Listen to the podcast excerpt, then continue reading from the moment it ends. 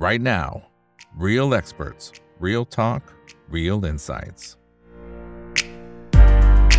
สวัสดีครับ สวัสดีเพื่อนๆนักลงทุนทุกคนนะครับนี่คือไรน o วบายอีกบรรพททุกเรื่องที่นักลงทุนต้องรู้นะครับและสำหรับวันนี้เรื่องที่เราต้องรู้ก็เกี่ยวข้องกับสงครามรัสเซียยูเครนนะครับที่ตอนนี้ดูเหมือนจะทวีความรุนแรงมากขึ้นเรื่อยๆตั้งแต่เมื่อวานนี้แล้วนะครับเราก็จะเห็นภาพแล้วนะครับที่ทางฝั่งของรัสเซียนั้นก็ไปถล่มเพิ่มเติมทั้งกรุงเคียฟแล้วก็หลายๆเมืองด้วยนะครับวันนี้ได้เกียรติใจจะสมชายปากภาพวิวัฒน์นะครับซึ่งก็เป็นทั้งนักวิชาการนะครับแล้วก็เป็นผู้เชี่ยวชาญระหว่างประเทศด้วยนะครับสวัสดีครับอาจารย์สมชายครับผมครับ สวัสดีนะครับเอกครับครับอ่า เรื่องนี้ต้องอาจารย์ครับผมเป็นท่านอื่นไม่ได้แล้วฮะนะครับเมื่อวานนี้นะครับอาจารย์ที่เราเห็นนะครับว่าทางฝั่งของรัสเซียเนี่ยเปิดฉากโจมตีละนะครับ แล้วก็เห็นภาพที่โหเราไม่ค่อยอยากจะเห็นเลยนะครับถล่มลงมาหลายเมืองเมืองเคียฟซึ่งเป็นเมืองหลวงเนี่ยก็โดนด้วยนะครับออฟฟิศนะครับของประธานาธิบดียูเครนก็มีข่าวว่าโดนเหมือนกันนะฮะอาจารย์คิดว่าการถล่มรอบนี้เปลี่ยนเกมสมรภูมิลบของรัสเซียกับยูเครนในมิติไหนบ้างครับผม ครับเป็นมิติใหม่นะครับ ได้ยินอาจารย์ใช่ไหมครับ ครับได้ยินครับผมครับชัดนะครับ ชัดแจ๋วครับครับ เราจะเห็นได้ว่ามัคครองประธานาธิบดีของฝรั่งเศสเนี่ยเมื่อวานนี้ได้ออกมาพูดชัดว่าเป็นการเปลี่ยน nature of war สำคัญมากเปลี่ยนเรื่องของลักษณะของสงครามนะครับ ขอเรียนนิดนึงนะครับว่าเวลาที่เขาทำสงครามเนี่ยนะฮะมันก็จะมีกฎหมายสงครามนะครับ อยู่ในนั้น เพราะฉะนั้นในแง่สงครามเนี่ยนะครับมันจะไม่ใช่อยู่ดีๆ สมัยก่อนนะไม่มี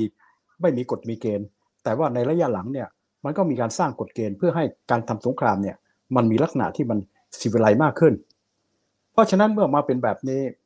เราจะสังเกตดูนะครับ เวลาเกิดสงครามโลกหรือที่ไหนเนี่ยมักจะไม่มีการโจมตีข้อแรกเลยนะครับ เรื่องของสาธารณูปโภคนะครับพื้นฐานเช่นเรื่องไฟฟ้า เรื่องของน้ำประปา เรื่องของอะไรครับอะไรต่างๆ และที่สำคัญก็คือจะไม่โจมตีนะครับเขาเรียกว่าอะไรครับชุมชนนะครับซีวิลนะครับยกเว้นว่ามันจะเป็นที่ที่มันอะไรครับเป็นส่วนหนึ่งที่เขาใช้เป็นเรื่องของอการลบ เพราะฉะนั้นนี่เป็นเขาเรียกว่าอะไรครับเป็นเรื่องของกฎหมายที่เกี่ยวข้องเพราะฉะนั้นคุณลองสังเกตดูเวลาที่ลบกันนะฮะในแต่ละครั้งแต่ละครั้งเนี่ยมันจะลบกันตรงเล่นเขาเรียกว่าอะไรครับเป้าหมายทางทหาร เป้าหมายแต่ไม่ใช่เรื่องพลเรือนครับนะครับ แล้วก็ไม่ใช่เป็นเรื่องเรื่องเรื่องเรื่องเขื่อนเรื่องปฏิกรณ์ประมาณูหรือเรื่องอะไรต่างเหล่านี้ เพราะฉะนั้นอันนี้ก็เป็นส่วนหนึ่ง แต่ว่าก่อนหน้านี้มันก็ชักจะมีประเด็นปัญหา แต่เมื่อวานนี้นะครับ ก็สองสามวันนี้ก็เห็นชัด มีการเล่นงานเมืองต่างๆ แล้วก็เป็นลักษณะที่เล่นงานสาธารณูปโภคนะครับ แล้วก็ขณะเดียวกันชุมชนซีวิลซึ่งอันเนี้ยก็ถือว่าเป็นการนะครับ มมองในด้านหนึ่ง นี่คือเหตุผลว่าทำไมคนบางคนนะฮะถึงบอกว่านี่คืออาชญากรรมสงครามแล้วนะครับ แต่ต้องยอมรับอยู่อย่างหนึ่งว่า ในการลบครั้งนี้พูดง่ายๆหัวใจสำคัญนะฮะมันเอ่อคงจะอะไรละมาอยู่ในลักษณะว่ามาถึงจุดนี้แล้วทำได้ทุกอย่างเพื่อที่จะไม่ให้ฝ่ายใดฝ่ายหนึ่ง แพ้ เพราะฉะนั้นรัสเซียก็ถือตรงนี้ แต่ว่าสิ่งที่มันทำให้เกิดการเปลี่ยนแปลง และก็จะมีผลกระทบต่อไปในอนาคต ก่อนที่เราจะมาพูดถึงว่าตรงนี้เอ่อ ในแง่ของอที่สำคัญนะฮะก็คือว่าทางด้านขององค์การสหประชาชาตินะครับ ก็มีการกำหนดไว้นะครับเป็นครั้งแรกในประวัติศาสตร์โลก ว่าการทำสงครามนะครับนะครับเป็นสิ่งที่ผิดกฎหมาย ยกเว้นสองกรณี ก็คือหนึ่งเป็นการทำสงครามเพื่อป้องกันตัวเอง ซึ่งอาจจะป้องกันตนเอง แล้วก็ให้พรรคพวกมาร่วมป้องกันด้วยจากภัยคุกคาม อันนี้ก็นำไปสู่เอ่อเอ่อคำศัพท์ในแง่กฎหมายระหว่างประเทศ เขาเรียกอันนี้ว่า collective defense เพราะฉะนั้นนาโตหรืออทางด้านของอะไรครับที่เราเคยมีนะครับเซียโตก็กำเนิดขึ้นมาบนลักษณะที่รวมกลุ่มกัน ไม่ใช่เพื่อบุกนะฮะเป็นการ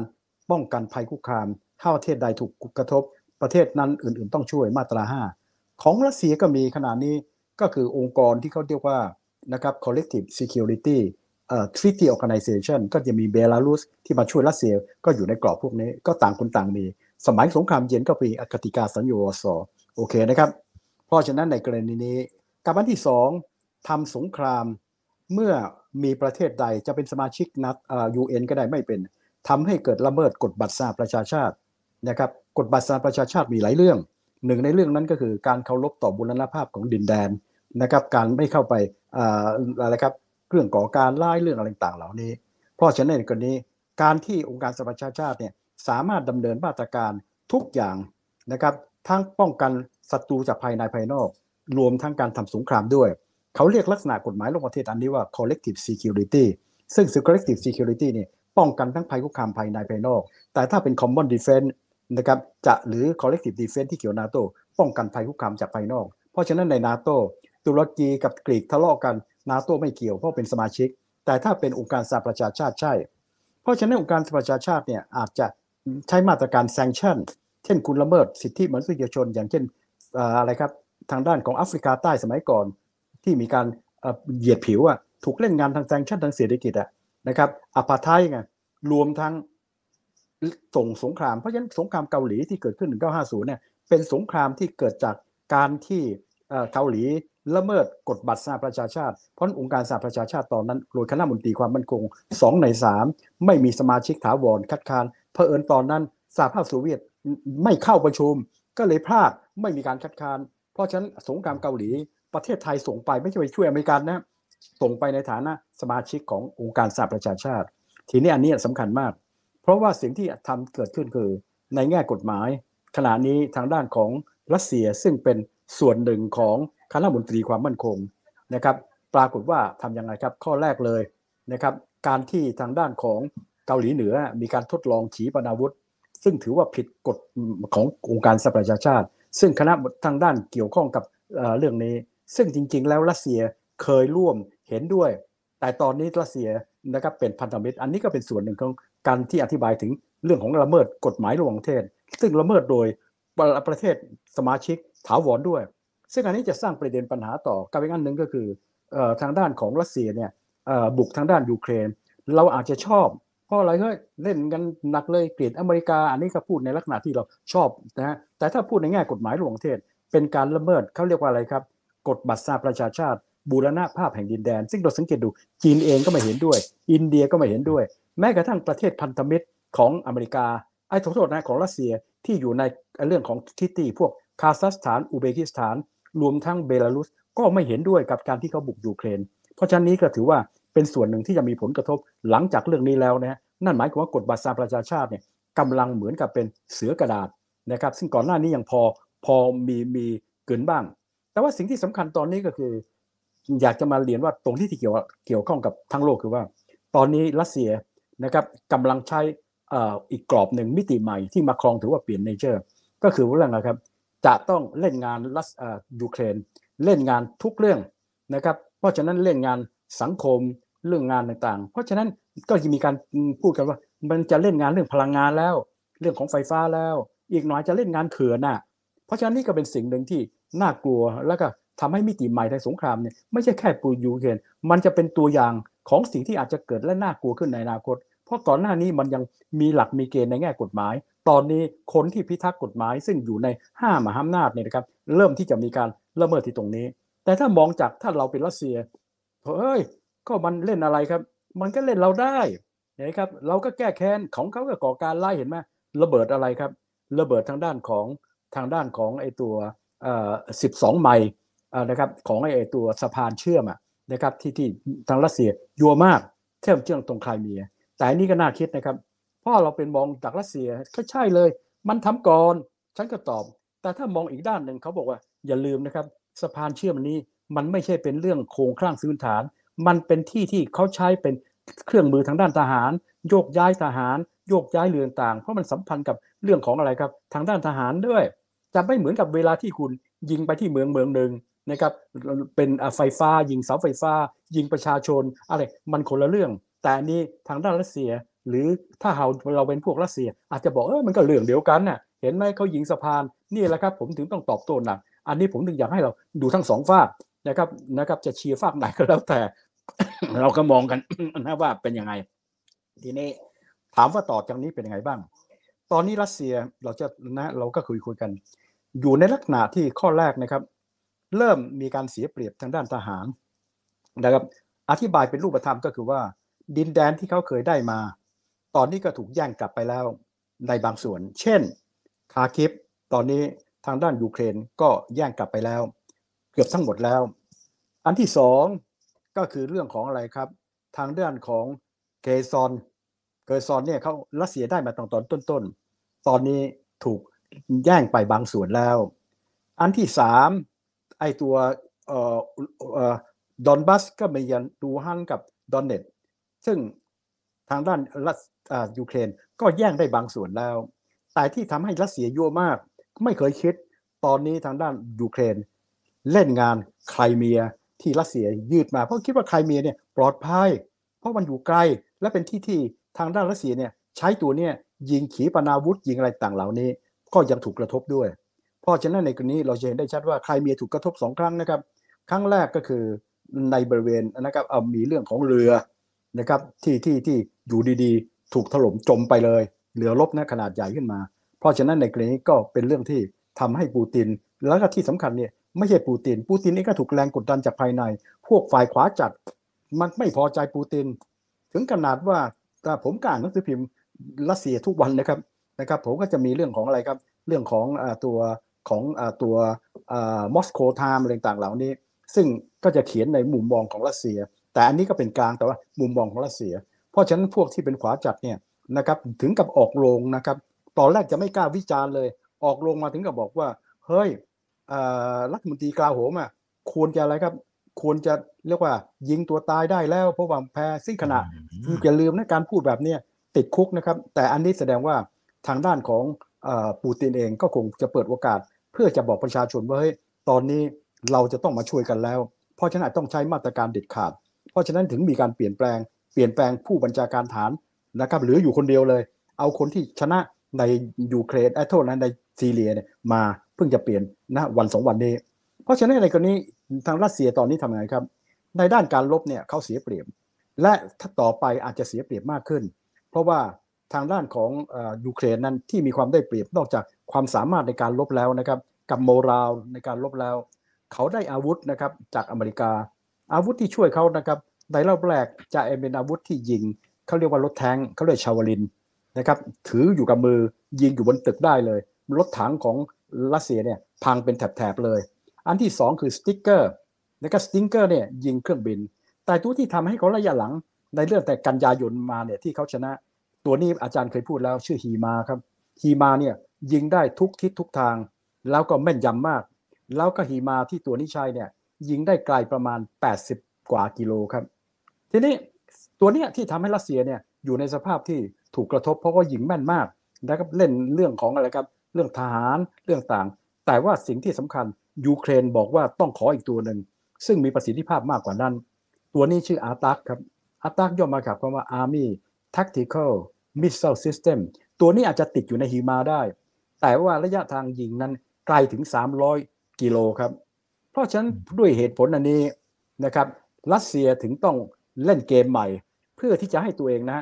นะซึ่งเป็นฝ่ายรับเนี่ยต้องเปลี่ยนพยายามเป็นฝ่ายลุก เพราะฉะนั้นในระยะหลังบวกกับแรงกดดันจากประชาชน ปูตินจึงต้องมีการดำเนินมาตรการอย่างที่เราเห็นนะก่อนที่จะมามาตรการ2องสาวันนี้ มาตรการที่1นนะครับเพิ่มกำลังพล3 0 0แสนคนนะครับเพิ่ม3 0 0แสนคน แต่ว่าจริง ๆ ตอนนี้ได้2 0 0แสนจำนวนไม่น้อยนะครับ ไปที่ คาซัคสถานอย่างเดียวหนีไปประมาณแสนกว่าคนแล้วครับนะครับไม่รู้ว่าจะได้ขนาดไหน และพวกนี้ประสบการณ์การลบไม่มีนะครับ เพราะฉะนั้นอันนี้ก็มีคนคิดว่าเฮ้ยคุณเพิ่มแล้วจะมันมันจะชนะได้เหรออย่างเก่งก็คือช่วยชะลอ อันนี้เราก็ฟังหูไว้ฝูอย่าไปเชื่อใครนัก เพราะไอ้พวกที่ไม่พอใจรัสเซียก็อาจจะมองในแง่ลบ เพราะนั้นพวกที่ทบรัสเซียอาจจะพูดอย่าง เราอยู่ในฐานะที่พูดง่าย มองข้อมูลและฟังทั้งสองด้านว่าเขาคิดยังไง นะครับเพราะฉะนั้นในด้านหนึ่งคนก็บอกว่าเฮ้ยตัวนี้ไม่ได้เปลี่ยนเกมหรอกครับรัสเซียยังเสียเปรียบเพราะว่าอะไรครับ เพราะว่าทหารนะครับโมราไอ้พวกที่เก่งๆนะครับที่ส่งไป2องแสนกว่าคนเนี่ยแปดหมื่นกว่าคนเนี่ยไม่บาดเจ็บก็ตายแล้ว เพราะฉะนั้นพวกนี้และแถมอาวุธยังนำสมัยสู้ทางด้านอเมริกาไม่ได้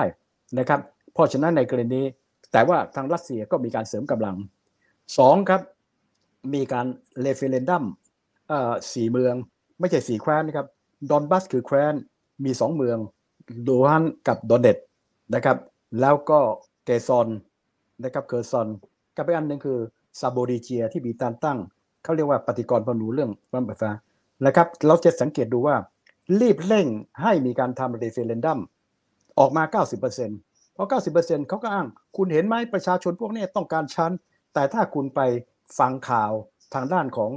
ตะวันตก หรือฟังข่าวหรือใช้ดุลยพินิษกันแล้วกันนะครับว่าเออมันเป็นยังไงบ้าง เป็นไปได้ขนาดไหนที่ประชาชนพวกนี้ ซึ่งครั้งหนึ่งอยู่ในยูเครน แน่นอนมีคนรัสเซียอยู่ในนั้นด้วย เพราะว่ามันมีอย่างนั้นจะ 90%เหรอแต่ถ้าคุณไปดูนะครับ เขาก็จะมีเรื่องตรงไหนครับหนึ่งไปตรวจเอ่อเขาเรียกว่าอะไรครับคอนเซนแซสแต่ละบ้านแต่ละบ้านขุดออกมาหรือเปล่า แล้วก็มีการเลือกใคร เพราะฉะนั้นสิ่งต่างเหล่านี้มันสามารถที่จะบอกได้ เพราะโดยปกติทำ referendum นะฮะ จะต้องมีคนกลาง อันนี้ไม่มีคนกลางเลยนะครับตรวจขึ้นมาโดยปกติ ซึ่งไม่มีประเทศไหนยอมรับ referendum อันนี้นะครับ ยกเว้นประเทศเดียวที่ยอมรับคือเกาหลีเหนือครับ เพราะฉะนั้นนี้ก็แล้วแต่ครับ แต่สำหรับคนที่มองอีกกันเออเห็นไหมประชาชนเห็นด้วยอันนี้ แล้วแต่ดุลยพินิจอันนี้ผมกำลังให้เราได้เห็นข้อมูลต่างๆ เหล่านี้นะครับว่าอีกด้านหนึ่งตะวันตกเขามองยังไง รัสเซียเขาบอกเฮ้ยเห็นไหมประชาชนรักผมมากเลย อันนี้ก็เป็นเนี่ยแต่สิ่งที่เขาทำอันนี้จุดประสงค์ไม่ได้ถูกแสดงหรอกครับว่าประชาชนรัก หรือไม่รักอันนี้ไม่สำคัญ แต่ต้องการบอกว่านี่มาสี่ดินแดนเนี่ยผนวกเป็นส่วนหนึ่งของรัสเซียแล้ว เพราะฉะนั้นนี่สำคัญมาก เป็นดินแดนของรัสเซียนะ ไม่ใช่ดินแดนที่ออกมาจากรัสเซีย เพราะฉะนั้นอยู่เป็นส่วนหนึ่งของบูรณาภาพแผ่นดินแดน เพราะฉะนั้นที่เขาทำตรงนี้ก็โยงไปสู่ประเด็นที่สำคัญมาก เขามีการเปลี่ยนกฎเกณฑ์การใช้ปรมาณูเปลี่ยนเมื่อเดือนมิถุนายนนะครับหนึ่งนะปี 2020 เปลี่ยนนะครับให้มีอยู่ข้อหนึ่งอยู่ในข้อ4ครับ ถ้าคุณสงสัยไปอ่านดู ในข้อ4เขาบอกว่า ถ้าหากว่ารัสเซีย เจอสภาพของการต่อสู้การรบที่ใช้อาวุธธรรมดาเนี่ยแต่ว่าพูดง่ายรัสเซียเกิดการเพียงพล้ำแต่ไม่ได้ใช้ว่าเพียงพล้ำนะรัสเซียอยู่ในฐานะพูดง่าย จะถูกกระทบความอยู่รอดของเขาเนี่ยกำลังเป็นปัญหา พูดง่าย existential threat ตอนนั้นรัสเซีย จะต้องใช้ปรมาณูอันนี้ใช้กับกรณีของยูเครนเลยครับ ขณะนี้รัสเซียกำลังเพียงพล้เพราะฉะนั้นเพลี่ยงพล้ำกระทบกับความอยู่รอดของเอกราชอธิปไตยของรัสเซีย และก่อนหน้านี้สี่เมืองนี้ไม่ได้อยู่ในรัสเซีย แต่ตอนนี้ทำ referendum แล้ว ถือว่าเป็นส่วนหนึ่งของรัสเซียไงจึงเป็นข้ออ้างที่ทางด้านของยูเครนบอกเลย ตามกฎหมายที่ผมมีการแก้ไข เมื่อคุณบุกไอ้สี่เมืองนี้ ซึ่งเป็นส่วนหนึ่งของบุรณภาพดินแดนของรัสเซีย ผมอาจจะใช้ปรมาณูเพราะฉะนั้นอันนี้ก็เป็นส่วนหนึ่งที่รัสเซียกำลังเล่นตัวนี้อยู่นะครับทีนี้พอเล่นตัวนี้ปั๊บนะครับถามว่าสิ่งที่รัสเซียต้องการจากอันนี้ และรวมทั้งเดี๋ยวจะมาสรุปไอ้ตรงที่มีการเปลี่ยนเรื่องของเล่นงานเนี่ยเขาจะทำยังไงเขาก็คิดว่าเขาจะแก้เกมใหม่นะครับในในตอนหลังเนี่ยเขาเสียเปรียบในแง่การลบเขาจะพยายามแก้เกมใหม่เพื่อที่จะให้ได้เปรียบหนึ่งในนั้นทหารเพิ่มอีกสองแสนกว่าคน เราก็ต้องมาดูว่าเฮ้ยจะชนะหรือเปล่า อันนี้อาจารย์คงจะไม่ตอบและตอบไม่ได้นะครับ เพียงแต่ว่าพวกที่เป็นผู้เชี่ยวชาญก็บอกว่ามันไม่ใช่ง่ายนักเลยนะครับ แต่อันนี้ก็อย่าไปดูถูกรัสเซีย มันอาจจะมีสิ่งที่เราคาดไม่ถึงก็ได้ เพราะฉะนั้นนี้ก็คือพยายามจะหยุดยั้งการอะไรครับการการการขยายตัวของอ่อยูเครน ซึ่งกำลังมาสู่ทุกจุด รวมทั้งคิดจะยึดไครเมียที่รัสเซียยึดไปตัว 201ที่นี่จะทำให้บูตินกับทางด้านฝ่ายขวาจัดเนี่ยโมโหมาก โอเคครับต้องเล่น อันที่สองก็คืออะไรครับเอ่อเล่นเรื่องของอะไรครับอ่ออันที่สองนะครับเอ่อขยายเรื่องของหน้าหนาว เพราะฉะนั้นเขาก็ใช้กลยุทธ์หน้าหนาวเนี่ยเป็นการบีบนะครับบีบเพื่อที่จะให้หนึ่งนะครับอ่าประชาชนระสำระสายในพวกสมาชิกนาโตสมาชิกสหภาพยุโรป แล้วก็สำอะไรหนาวจัด เพราะฉะนั้นจะบอกกับรัฐบาล คุณจะไปช่วยยูยูเครน ช่วยทำไมวะนะครับหนาวจัด เพราะฉะนั้นปล่อยมันเลย เพราะต้องการที่จะบีบตัวนี้ เพื่อที่จะส่งสัญญาณไปสู่การแตกแยกในนาโตประชาชนลุกฮือขึ้นมาเพราะเจอปัญหาหนาวจัด อันนี้ก็คือเป็นสิ่งที่เขาตัดแก๊สตัดอะไรต่างๆเหล่านี้ อันนี้ก็คือเป็นทางที่สองนะครับทางที่สามที่จะทำขึ้นก็คือ เขาขู่ว่าจะใช้นิวเคลียร์จริง ๆ แล้วนะครับเขาไม่ใช่ขู่ไบเดนพูดเลย เฮ้ย อย่าไปคิดว่าขู่นะ มันมันนะมีความเป็นจริงนะครับ เพราะว่าถ้าหากว่าหลังพิงฝาจะทำยังไงบ้าง เพราะสิ่งที่เขาทำนะฮะอาจจะเป็นการขู่นะครับ แต่อาจจะไม่แต่อาจจะเป็นการขู่ แต่ถ้าขู่ไม่ได้อาจจะเอาจริง เพราะฉะนั้นทำยังไงครับ สิ่งที่เขาขู่ตรงนี้ต้องการบอกนะครับประชาชนของสหภาพยุโรปและทางด้านของนาโตอันนี้ต้องขอเรียนนิดหนึ่งถ้าคุณไม่เข้าใจทำไมอาจารย์ต้องพูดย้ำสหภาพยุโรปกับนาโต นาโตมี 30 ประเทศ ประชาสหภาพยุโรปมี 27 มี 21 ประเทศในสหภาพยุโรปอยู่ในนาโตเพราะฉะนั้นสหภาพยุโรปยังมี6ประเทศที่มาอยู่ในนาโตนะครับ6ประเทศเหล่านี้มีทั้งสวีเดน ฟินแลนด์ ซึ่งกำลังจะเข้านาโตอีกแห่งแล้ว นอกจากนี้ก็มีไอร์แลนด์นะครับออสเตรีย มอลตาไซปรัสนะครับ แล้วทางด้านสหภาพยุโรปก็มีนโยบายความมั่นคงนะครับ โดยสนธิสัญญาตัว เอ่อลิสบอนเนี่ยมีการกำหนดมาตราคล้ายๆแบบมาตรา 5 เลยของทางนาโตเพราะฉะนั้นจึงต้องจำเป็นต้องพูดว่าทั้งสหภาพยุโรปและทางทางด้านของนาโตโอเคนะครับเพราะฉะนั้นต้องการที่อะไรครับบีบนะครับในเรื่องของสหภาพยุโรปนะครับในเรื่องของหน้าหนาวคู่กับเรื่องปรมาณูเพื่อให้ประชาชนของสหภาพยุโรปลุกคือขึ้นมาต่อต้านรัฐบาลว่าไม่ควรที่จะช่วยอันตรายจะตายไปเรื่องของปรมาณูเรื่องของหน้าหนาว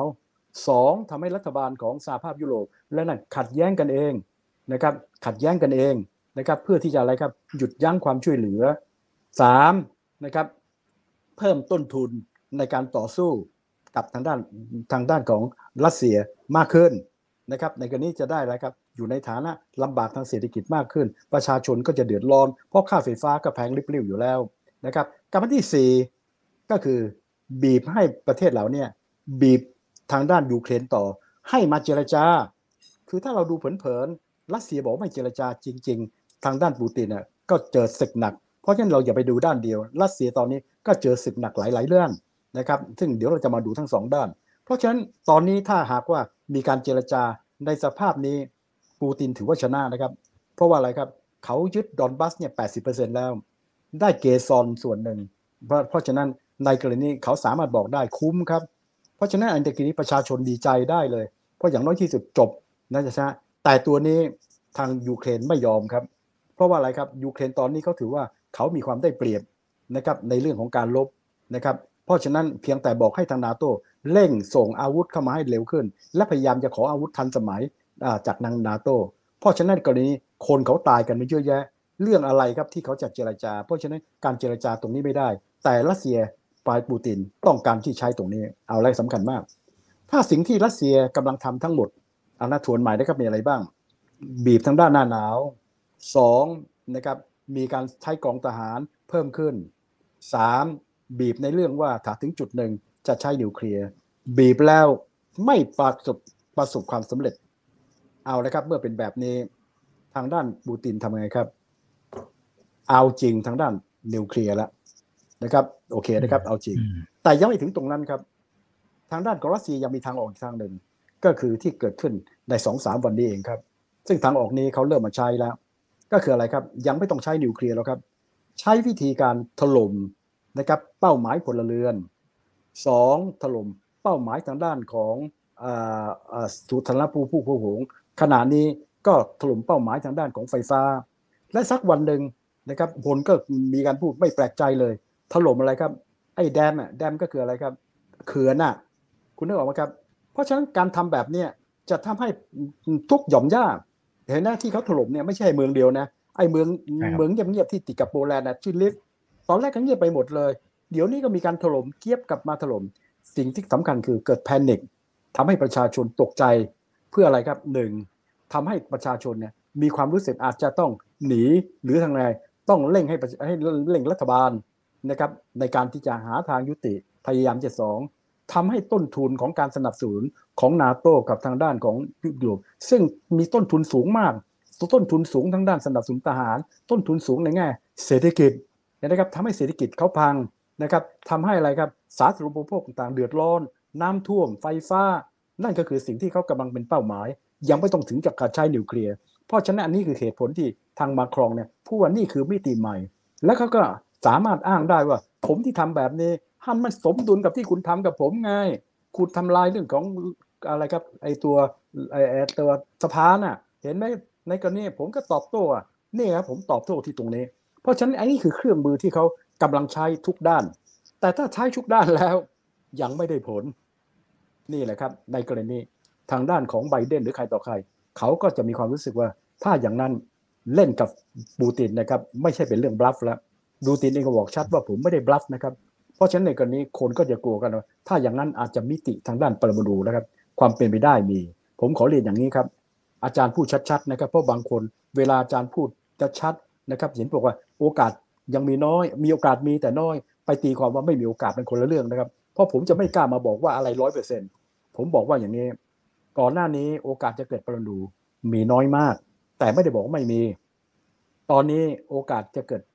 การลบปรมาณูมีน้อยครับ แต่ไม่มีมากกว่าเก่า เพราะเก่ามันน้อยมากอืมตอนนี้มีน้อย และ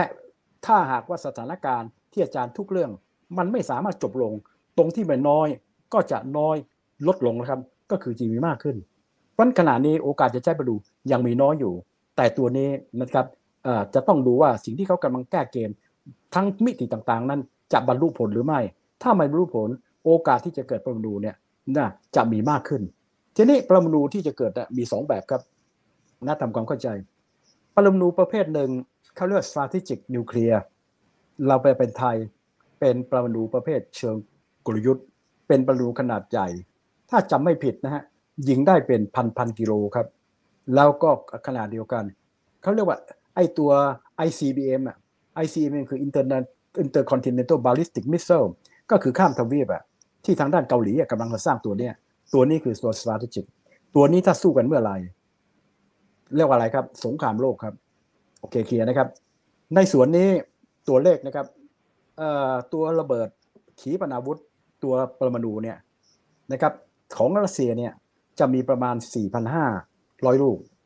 ของอเมริกาประมาณ 3,700อ,อังกฤษกับฝรั่งเศสรวมกัน 430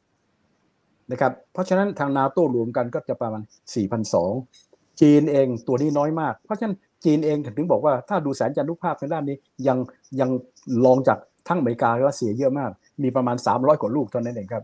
เพราะฉะนั้นในกรณีไม่ได้หมายความว่านาโต้เสียเปรียบ เพราะว่า 4,000 กว่าจริง ๆ แล้วนะครับมันขึ้นอยู่กับความแม่นยำซึ่งอันนี้ทางอเมริกาจะได้เปรียบมากเลย เรื่องของเทคโนโลยีเรื่องของนั่นเกิดเพราะฉะนั้นตัวนี้รัสเซียไม่ได้ได้เปรียบเพราะว่ามีจำนวนมากกว่า อันนี้สำคัญมาก เพราะว่าอเมริกานั้นมีการพัฒนาผมยกตัวอย่างที่เราได้เห็นอยู่เนี่ยอาร์ทักนะครับฮิวมาและมีอีกอันหนึ่งก็คือตัวมิติแมนพวกนี้จะออกมาเยอะมากเลย เพราะฉะนั้นในกรณีถ้าดูตรงนี้ถ้าเกิดแบบนี้นะครับสงครามโลกเกิดขึ้น แต่คงนี้อาจารย์คิดว่าคงไม่เกิด โอกาสจะเกิดน้อยน้อยมากๆ แต่ว่าสิ่งที่อาจจะเกิดคือสงครามนิวเคลียร์แบบหนึ่งครับ ก็คือใช้ tactical tactical นั้นถ้าอธิบายเป็นนิวเคลียร์ระยะยิงเนี่ยประมาณสัก 500 กิโล แล้วก็ผลกระทบตัวนี้เขาก็จะบอกว่าประมาณ 12 ตารางกิโลเมตร แต่ก็มีคนมาเปรียบเทียบว่าอารัสเซียเนี่ยจะได้เปรียบรัสเซียจะมีประมาณ 1,900 บางบางข้อมูลบอกว่ามี 2,000 ก็ตีว่า 1,900 2,000 กันแล้วกันนาโตเนี่ยประมาณ 200 ที่เป็นแบบนี้ไม่ใช่เพราะอะไรนาโตตอนแรกมีเยอะตอนหลังเขาไม่เห็นความจำเป็น เพราะว่าการที่จะต่อสู้พวกนี้มันยังมีเครื่องมือในการต่อสู้ทางด้านของไอตัว tactical นี้อยู่ แต่รัสเซียคงเอาไว้ พอคงไว้ปั๊บเนี่ยนะครับไอเครื่องมือตัวนี้มันมันมีน้ำหนักเท่าไหร่ ถ้าผมจำไม่ผิดนะครับออไอตัวระเบิดฮิโตชิฮิโรฮิโรชิมาเนี่ยนะครับนะครับ มันจะเป็นระเบิดที่ประมาณ 1,500 กิโลตันเขามองว่าไอตัวตัวตัว tactical นิวเคลียร์ของรัสเซียเนี่ยที่มันสูงที่สุดประมาณ 1,000 กิโลตัน ก็คือผลกระทบเท่ากับ 2 ใน 3 ของผลกระทบของระเบิด ฮิโรชิฮิโรชิมาครับ โอเคเคลียร์นะครับ เพราะฉะนั้นในกรณีสิ่งที่จะเกิดก็คือ ถ้ารัสเซียอยู่ในลักษณะที่หลังพิงฝานะครับ อีกส่วนหนึ่งที่มันอันตรายเพราะว่าทางด้านปูตินเองนะครับก็อยู่ในฐานะตัวเขาเอง ถ้าหากว่าสถานการณ์แย่ลงเสถียรภาพตัวเองก็ถูกกระทบ เพราะฉะนั้นตัวนี้เขาจะต้องฟังฝ่ายซ้ายฝ่ายขวาจัด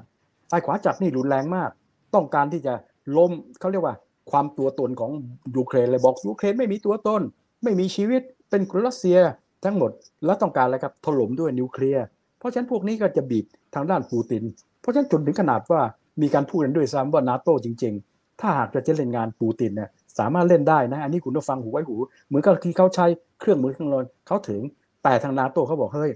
ยังไม่อยากจะเล่น เพราะอะไรครับ ถ้าหากเล่นปูติน คนมาใหม่อาจจะร้ายกว่าปูตินนะฮะน่ากลัวมาก อันนี้ก็เป็นการพูดกันในลักษณะนะครับก็เรียกว่าเป็นเป็นเป็นเรื่องอะไรคุยกันไปกันแล้วกันนะครับเพราะว่าขวาจัดวิธีไล่ๆเนี่ยมันมีเยอะมากย้ายกว่าปูตินก็มีไม่น้อยเลย เพราะฉะนั้นเมื่อออกมาเป็นแบบนี้สิ่งที่เกิดขึ้นก็คืออะไรครับ ทางด้านของปูตินอาจจะถึงจุดหนึ่ง อยู่ในฐานะลำบากทางด้านทหาร เพราะฉะนั้นตอนนี้ต้องต้องใช้นิวเคลียร์แท็กทางด้านของอะไรฮะนิวเคลียร์ทางด้านแท็กติคอลทีนี้ตัวเนี้ยถามว่ามันจะเกิด ภัยคุกคามร้ายแรงขนาดไหน มันก็มีโอกาสหนึ่งจะใช้ตัวเนี้ยไปที่ไหน เช่น ใช้โจมตีฐานทหาร โจมตีเรื่องของคลังอาวุธ โจมตีตรงนี้เพียงแต่ว่าขอบเขตมันกว้างกว่านะครับ อันนี้อันนิดหนึ่งหรือโจมตีอะไรครับ โจมตีทางด้านของอโครงสร้างพื้นฐาน อันนี้ก็อันตรายมากขึ้น โจมตีอะไรครับซีวิลสังคมอันนี้ตายชักเลย แต่ว่าจริง ๆ แล้ว ถ้าหากรัสเซียจะใช้คงจะไม่มาใช้ด้านสังคมนะครับแบบที่เขากำลังทำจะโจมตีทางด้านนี้นะครับในลักษณะนี้ทีนี้ถามว่าถ้าโจมตีแบบนี้แล้ว มันจะเกิดสงครามโลกไหมสถานการณ์ยังไม่ถึงขนาดนั้น อันนี้ตอบได้นะครับที่ไม่ถึงขนาดนั้นเรามาดูว่าเท่าไหร่ครับเพราะขอบเขตพวกนี้มันจำกัด และพูดจริง ๆ การที่จะต่อสู้กับนิวเคลียร์ประเภทนี้ยังมีโอกาสอยู่ เพราะฉะนั้นไบเดนถึงออกมาชัดว่าเขาพูดอย่างนี้นะครับไบเดนเขาบอกว่า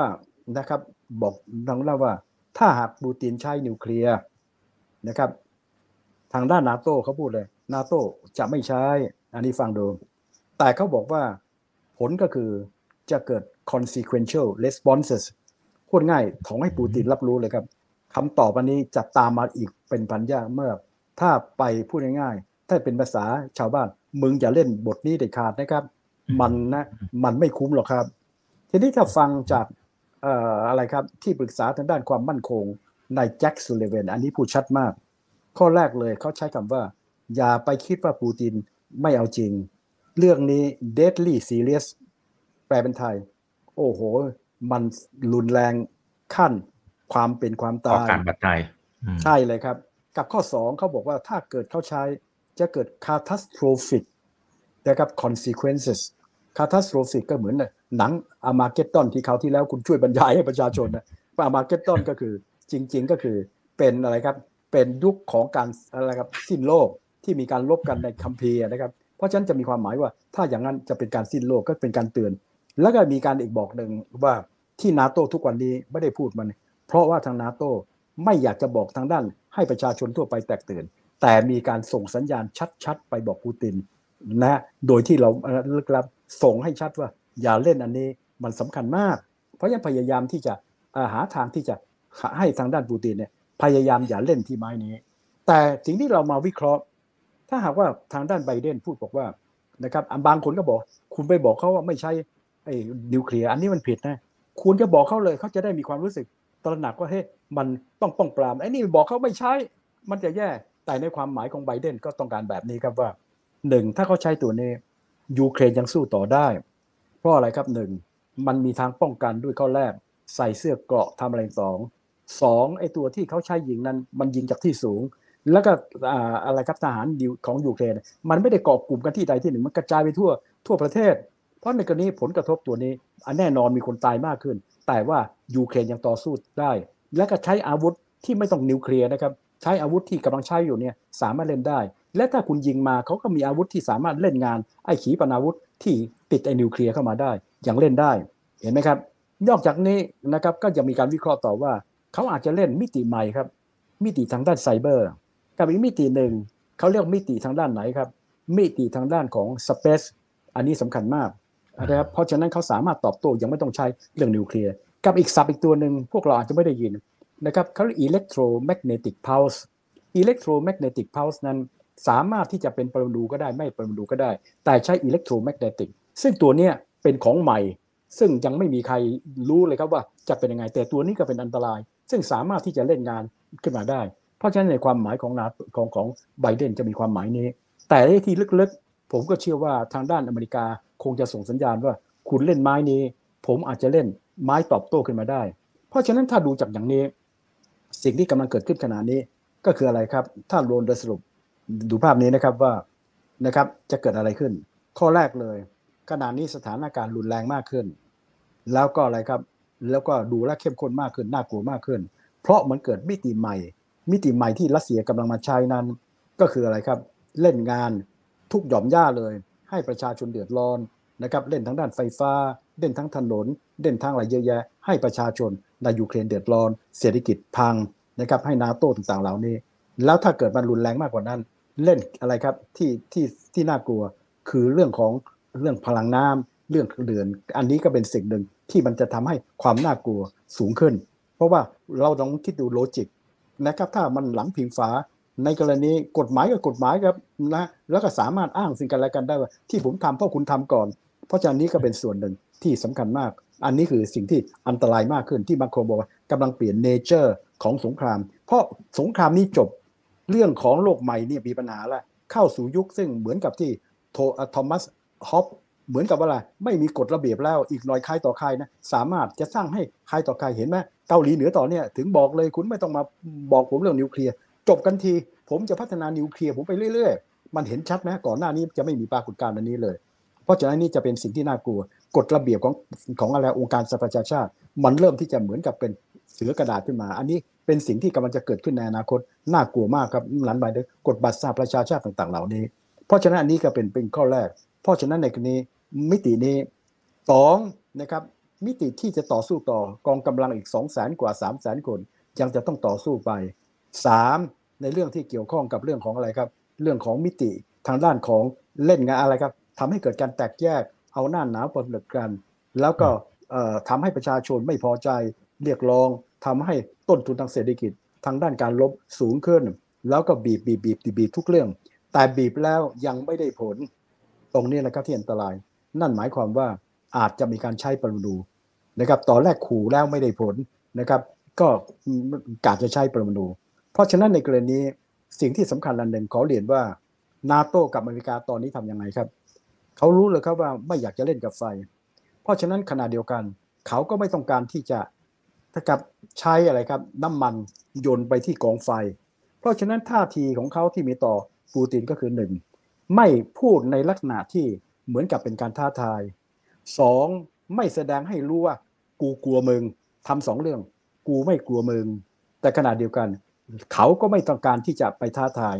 เพราะฉะนั้นสิ่งที่เขากำลังทำอยู่ตอนนี้คืออะไรครับ ดูท่าทีนะครับหนึ่งเช่นยกตัวอย่าง ขณะนี้นะครับทางด้านของทางด้านของอะไรครับ ทางด้านของยูเครนเนี่ยต้องการขออาวุธดีๆ โดยเฉพาะอาตาร์เพิ่มเติม แล้วก็อาวุธนะครับที่ส่งตอนนี้ทางด้านอเมริกากับสหภาพยุโรปยังส่งอาวุธนะครับ อันนี้บอกเลยไม่กลัวคุณ ส่งอาวุธต่อ ส่งอาวุธถีมาเพิ่มไปอีกเยอะแยะ เพียงแต่มีอยู่นิดหนึ่งสิ่งที่ทางด้านของยูเครนต้องการจากทางด้านของอะไรครับ จากทางด้านของอ ของเยอรมัน ตัวหนึ่งเขาเรียกว่าลีโอพาดเป็นการเครื่องมือนะครับ ในการโจมตีรถแทงไอตัวรถแทงที่มีพลานุภาพยากปรากฏว่าอเมริกาเยอรมันยอมแล้วนะครับ แต่ว่าตอนนี้ไม่กล้าส่งนะครับ ยังไม่อยากส่ง เพราะว่าทางด้านเยอรมันทางอเมริกาทางด้านอะไรครับ ทางด้านของเยอรมัน ก็ไม่ต้องการที่จะถูกมองอยู่คนเดียว เพราะฉะนั้นบอกว่าเฮ้ยตกลงกันฝรั่งเศสก็มีการตกลงจะส่งอาวุธ แต่พวกนี้ก็ชะล่าหลอดชะลาลง และอีกอันหนึ่งอาวุธประเภทนี้ปรากฏว่าที่สเปน เขาก็มีอาวุธเดียวพาดนะฮะซึ่งก็บอกให้สเปนส่งไป สเปนก็ไม่ยอมส่ง ซึ่งอันนี้ก็เป็นส่วนหนึ่งที่ต้องยอมรับว่ายิ่งทางด้านเยอรมันทางด้านบูตินขูตอนนี้ทำให้ชะงักขึ้นมาบ้าง แต่ขณะเดียวกันมันชะงักไม่หมด มันคงจะพูดง่ายขณะนี้ดูท่าทีก่อนนะครับแต่ว่าทางด้านอเมริกา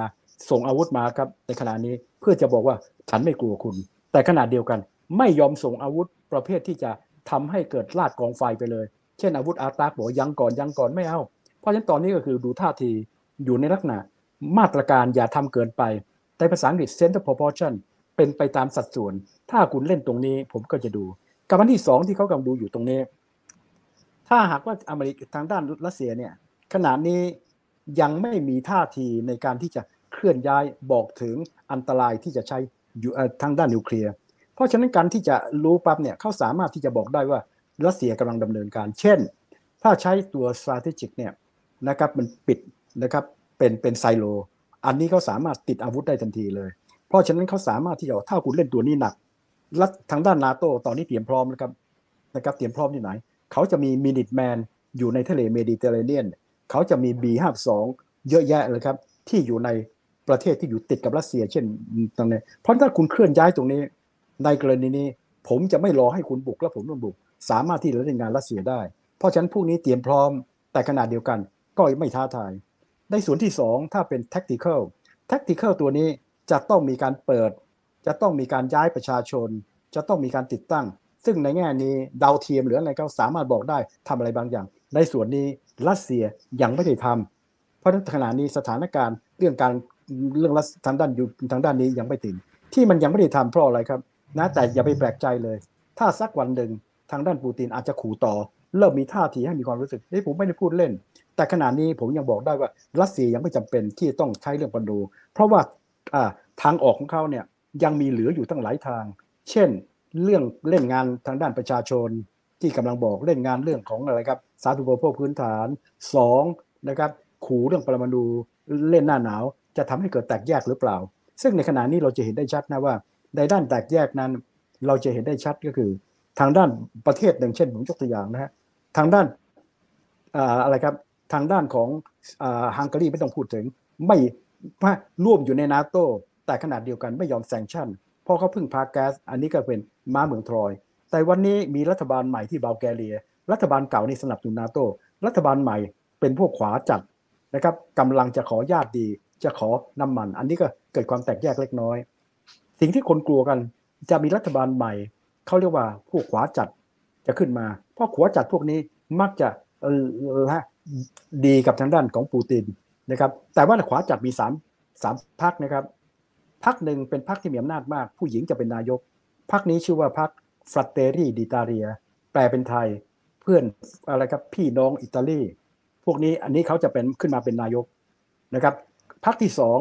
นะครับชอบสวมเสื้อของปูติน ผู้นำชื่อมัตเตโอซัลวินีพรรคนี้ชื่อ Lega del Nord พวกนี้ก่อนหน้านี้นะครับจะขอถอนออกจากเงินสกุลยูโร แต่ตอนนี้ก็ไม่กล้าเพราะประชาชนไม่พอใจพรรคนะอันที่สามมหาเศรษฐีแบร์ลุสโกนีพรรคนี้ชื่อ Forza d'Italia อันนี้เขารักปูติน เพราะว่าเคยไปกันอยู่ แต่ว่าคนที่จะตัดสินไม่ใช่สองพรรคหลังนะครับ แต่เป็นพรรคที่ผู้หญิงพรรคนี้เป็นพวกนิวนา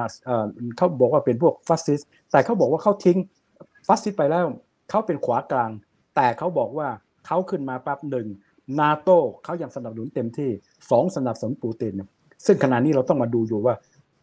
ที่พูดไว้จริงไหมตอนหาเสียงนะครับ ก็คืออะไรครับอาจจะพูดเพื่อที่จะได้คะแนนเสียง พอได้ขึ้นมาแล้วจะเป็นยังไงบ้างนะครับ เพราะฉะนั้นน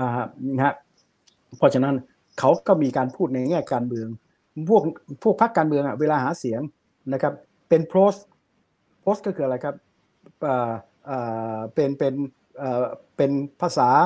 แต่ถ้าหากว่าพออตอนหาเสียงเป็น poetry เป็นอะไรครับ เป็นคำกรอนตูและเพราะ แต่พอได้เป็นรัฐบาลเป็นโพสก็คือ มันไม่เพราะแล้ว เพราะฉะนั้นนี้ก็ต้องฟังว่าที่เขาพูดแล้วจะสนับสนุนเอาเขาจริง ๆ หรือเปล่า เพราะฉะนั้นทางด้านของปูตินก็หวังว่าไอ้ปรากฏการณ์ที่จะบีบแต่ละอันเนี่ยจะนำไปสู่หรือไม่ตอนนี้ก็มี 2 ประเทศนะครับที่อาจารย์เล่ากับอีกประเทศหนึ่งไม่รู้ว่าใช่หรือไม่นะครับ กับอันที่2นะครับทำยังไงครับ เล่นเรื่องของหน้าหนาว ถ้ามันหนาวจัดมากๆ โอ้โหคุณเอ้ยคนกับประชาชนเฮ้ยไปช่วยรัสยูเครนทำไม อันนี้ก็เป็นไพ่ใบหนึ่งที่เขากำลังเล่นตัวนี้อยู่ครับ กับไพ่การใบหนึ่งขู่เรื่องนิวเคลียร์ถูด้านต่างๆ เหล่านี้เพราะฉะนั้นในกรณีและตอนนี้ที่ยังขู่ยังไม่พอ ก็มีการบ่อนทำลายของบางประเทศในในในในนาโตแล้วที่คุณจะเห็นนะท่อแก๊ส Nord Stream หนึ่งอะนะ Nord Stream สองอะ มันมีรูรั่วมีที่ไหนมันรูรั่วออกมาพร้อมกันตั้งหลายแห่งนี่ก็เพราะฉะนั้นก็ต้องซ่อมแซมครับอาจารย์เออนี่ก็ซ่อมแซมพร้อมกัน ก็จะทำให้ประชาชนมันปั่นป่วนทั้งหมด เพราะฉะนั้นก่อนจะถึงนิวเคลียร์ปูตินตอนนี้ยังมีเครื่องมือในการเล่นอยู่หลาย ๆ ตัวครับ จนกว่าเครื่องมือเหล่านี้ทำท่าแล้ว มันไม่ได้ผลนะครับ ไม่ได้ผลตอนนั้นแหละครับ ที่ความน่ากลัวในการใช้นิวเคลียร์จะสูงขึ้น แต่อย่างไรก็ตามผมคิดว่า แม้ว่าความน่ากลัวนิวเคลียร์จะสูงขึ้นจริง แต่ว่ามันไม่ใช่หมายความว่าโลกจะแตกนะครับ เพราะว่า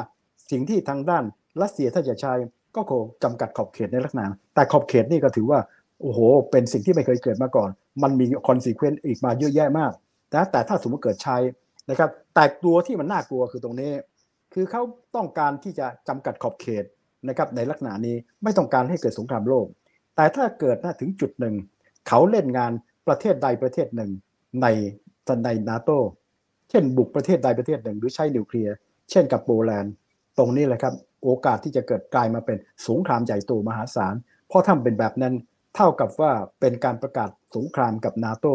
และอย่าลืมนะครับที่นาโตเกิดขึ้นมาตรงนี้ทำไมอเมริกาถึงเปลี่ยนนโยบายหลังสงครามโลกครั้งที่สองจากนโยบายทรูแมนที่เป็นลักษณะอยู่โดดเดี่ยว มาเป็นลักษณะของอะไรครับไอ้โทษนะนโยบายของมอนโรมอนโรลัทธิมอนโรอยู่โดดเดี่ยว เพราะตอนนั้น ภัยคุกคามจากยุโรปไม่มีเพราะในยุค 200 กว่าปี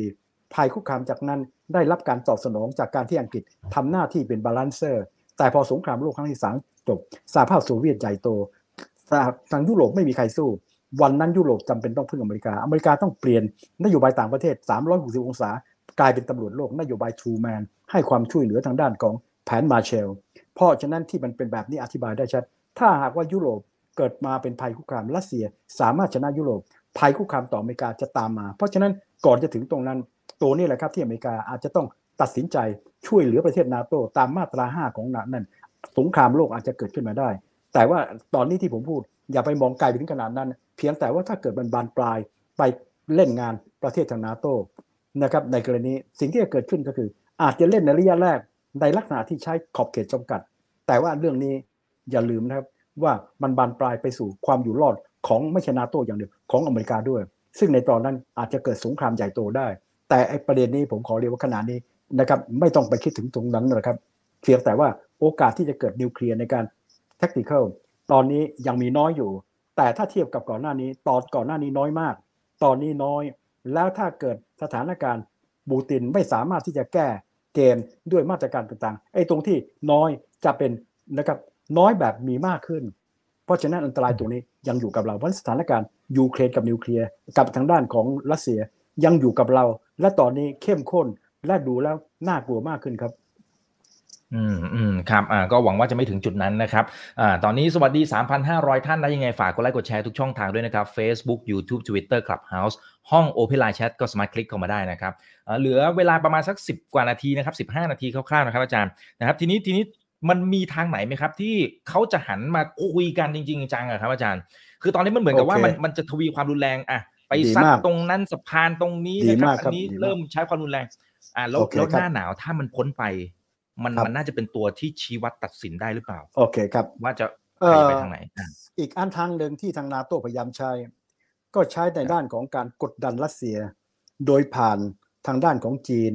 ผ่านทางด้านสมัชชาสหประชาชาติ คุณอย่าลืมนะฮะ ทางด้านจีนรัสเซียโทษนะจีนทางด้านของอะไรครับ ทางด้านของอินเดียไม่ได้เห็นด้วยกับการที่ปูตินบุกทางด้านของยูเครนเลยนะครับเพราะว่าทางด้านจีนเขารบต่อบูรณภาพแห่งดินแดนเพราะเขารู้ว่าถ้าเขาสนับสนุน สักวันหนึ่งคนจะมาอะไรครับสนับสนุนซินเกียงเขาอย่าแย่ เพราะฉะนั้นจีนเขารบต่อตัวนี้มาก เพราะฉะนั้นในกรณีเขาไม่เห็นด้วยกับทางด้านของรัสเซียนะครับทางอินเดียก็ไม่เห็นด้วย และในระยะหลังเขาก็รู้สึกว่าปูตินเขาเรียก overplay เล่นหนักเกินไป เพราะฉะนั้นในการประชุมที่ประเทศนะครับอุซเบกิสถานนะครับประชุมในในกรอบของเซี่ยงไฮ้ออ g a แ z a t i o n ทั้งสองคนบอกปูตินชัดเลยปูตินก็บอก เออ ผมก็รับรู้ความเป็นห่วงคุณ ทั้งสองคนบอกชัดว่าเฮ้ยนะครับในกรณีก็คือมันเล่นหนักเกินไป อินเดียเนี่ยใช้ศัพท์ตัวนี้เลย this is not the era of where of war ไม่ไม่ใช่เป็นช่วงที่จะมาทำสงคราม เพราะฉะนั้นทั้งสองคนเนี่ยนะครับอย่างวันเนี้ยผมอ่านหนังสือพิมพ์จีน ทุกวันนี้ผมอ่านหนังสือพิมพ์ทั้งของรัสเซียด้วยนะครับ เพื่อที่จะไม่ได้บอกความรู้สึกเอ๊ะเชียร์ใครเชียร์หนึ่งทางรัสเซียผมก็ดูเรื่องครับอะไรครับ Moscow Times ของจีนก็จะดูเรื่องอะไรครับเป็นหนังสือพิมพ์ไอของของจีนที่เป็นกระบอกเสียงของพรรคคอมมิวนิสต์นะครับ Global Times ดูแค่นะครับนะบางทีก็เปิดภาษาจีนเปิด dict สักหน่อยนะครับที่ตรงนี้ เพราะฉะนั้นในกรณีจีนเองสนับสนุนให้มีการเจรจา เพราะฉะนั้นในกรณีสิ่งที่ทางด้านนี้ แม้กระทั่งกลุ่มที่เป็นส่วนหนึ่งที่เป็นสมาชิก ผมยกตัวอย่างง่ายๆนะครับที่อยู่ในสนธิสัญญาอ่า collective security treaty organization ปรากฏว่ามีเบลารุสอยู่ตรงนั้น ประเทศเหล่านี้นะครับ พูดง่าย กลัวและเกรงทางด้านของรัสเซีย บอกชัดไม่เห็นด้วยกับการที่อะไรครับ ยึดทางด้านของของของของอะไรครับอาทางด้านของอ่าบุอ่าอ่าอ่ายูเครนนะครับ แต่เบลารุสนี่แม้จะไม่เห็นด้วย วันนี้ถูกภาระจำยอมต้องมาเป็นที่ที่ทางรัสเซียใช้เป็นฐานในการเล่นงานขึ้นมานี้นะครับคาซัคสถานอุเบกิสถานหลายประเทศไม่ยอมรับแถมยังให้ความช่วยเหลือกับทางด้านของยูเครนด้วย เพราะฉะนั้นประเทศต่างๆ เหล่านี้นะฮะ ก็จะมีลักษณะที่นะไม่เห็นด้วย เพราะว่านี่ถือว่าเป็นการละเมิดกฎหมายระหว่างประเทศอะเพราะเท่ากับว่าเป็นการเปิดโอกาสให้ประเทศใดประเทศหนึ่งในอนาคตคุณยอมแบบนี้ประเทศใดประเทศหนึ่ง อาจจะถือโอกาสเล่นงานอีกประเทศหนึ่งได้เลย เพราะฉะนั้นในกรณีทางด้านของสัมพัชชาสหประชาชาติคุณสังเกตดู ผ่านคณะคนบันตรีความมั่นคงเป็นไปไม่ได้ เพราะคณะบันตรีความมั่นคงสองในสามมหาอำนาจ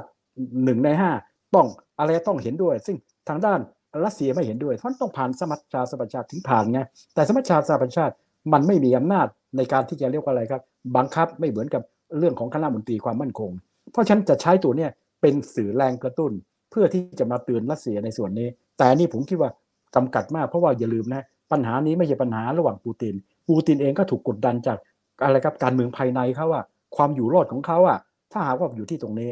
เพราะในกรณี เพราะฉะนั้นโอกาสที่จะเกิดที่ตรงนี้มีน้อย แต่สมมตินะฮะถ้าหากว่าเป็นแบบนี้ มันอาจจะจบลงในลักษณะนี้ได้ เช่น ดูนะครับทางด้านรัสเซียก็ไม่สามารถขยายดินแดนเพิ่มได้จากทุกวันนี้ทางด้านของอะไรครับทางด้านของยูเครน ปรากฏว่าสามารถสู้ได้ถึงขนาดนี้ไม่สามารถที่จะบุกต่อได้